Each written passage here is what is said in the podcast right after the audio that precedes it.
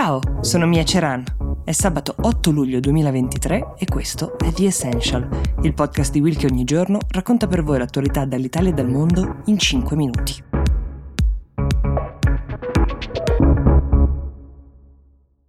Partiamo dalla richiesta di Flavia Lafiner, ovvero di parlare delle imminenti elezioni in Spagna. Ci siamo uh, passati qualche giorno fa, ne abbiamo parlato in occasione dell'inizio della presidenza spagnola al Consiglio dell'Unione Europea, accennando che il prossimo 23 luglio i cittadini spagnoli saranno chiamati alle urne, come si suol dire. Le elezioni in realtà si sarebbero dovute svolgere alla fine del 2023 che era il termine naturale della legislatura, invece sono state anticipate proprio per volere di Pedro Sánchez, attuale primo ministro spagnolo. Perché? Perché um, nel mese di giugno si sono tenute invece delle altre elezioni, elezioni regionali e municipali, elezioni locali che hanno premiato il Partito Popolare di centrodestra guidato da Alberto Núñez Feijo, che negli ultimi mesi aveva lanciato una vera e propria offensiva politica contro Sánchez.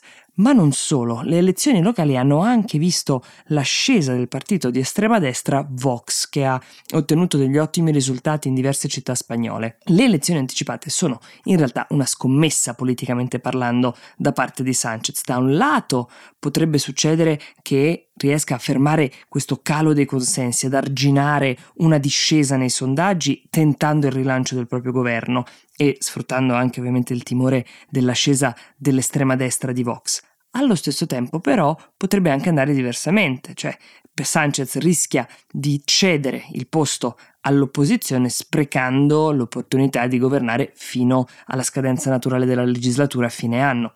Il Partito Popolare di Feijo sta valutando la formazione di una coalizione con gli estremisti di Vox, questo perché nonostante sia il partito più popolare e i sondaggi siano molto favorevoli, lo vedono al primo posto con il 34% delle preferenze, avrebbero comunque bisogno uh, di Vox, che è dato come terzo partito al 13%, per formare una maggioranza maggioranza. Il Partito Socialista di Sanchez invece viene attestato più o meno intorno al 28% delle preferenze. Uh, a sua volta avrebbe bisogno di qualcuno ovviamente per creare una coalizione, potrebbe essere il neonato partito di sinistra Sumar, che è fondato dall'attuale ministra del lavoro Yolanda Diaz, che dovrebbe aver raggiunto Vox intorno al 13%. Al di là dei risultati, queste elezioni potrebbero uh, generare un periodo di instabilità politica in Spagna e il motivo è proprio il fatto che si terranno in piena estate. I lavori parlamentari non inizieranno prima della seconda metà di agosto e potrebbero volerci diverse settimane per formare un nuovo governo. La Spagna rischia di rimanere appunto senza un governo, di destra o di sinistra che sia, almeno fino a metà settembre.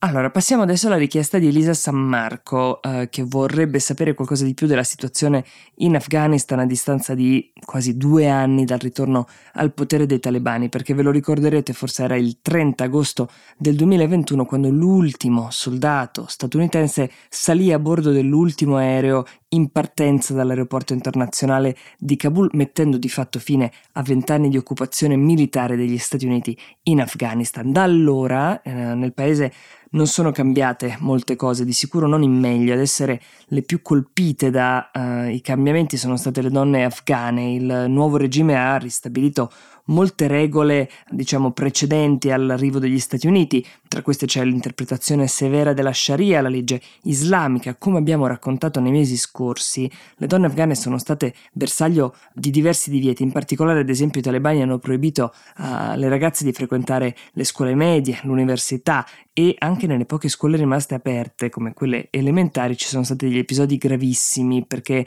nel mese scorso ad esempio 80 studentesse sono state avvelenate, questo in due due scuole di una piccola cittadina. Il colpevole è stato arrestato, ma le autorità non hanno specificato il movente dell'attacco. In ogni caso, questo evento riassume un po' i rischi che si corrono anche solo banalmente per andare a scuola e i divieti non si fermano qui. I talebani hanno anche impedito alle donne di lavorare, in particolare di prestare servizio presso le organizzazioni non governative, sia quelle locali che quelle internazionali. Devono indossare il burqa, non possono guidare, non possono passeggiare senza essere accompagnate da un uomo. Le pene per la trasgressione comprendono fustigazione pubblica e anche pena di morte. Questa settimana poi è arrivato un altro divieto, dato che i talebani hanno ordinato la chiusura dei parrucchieri, dei centri estetici, un po' di tutti i servizi rivolti alle donne, una misura che era stata presa anche durante il regime talebano negli anni 90.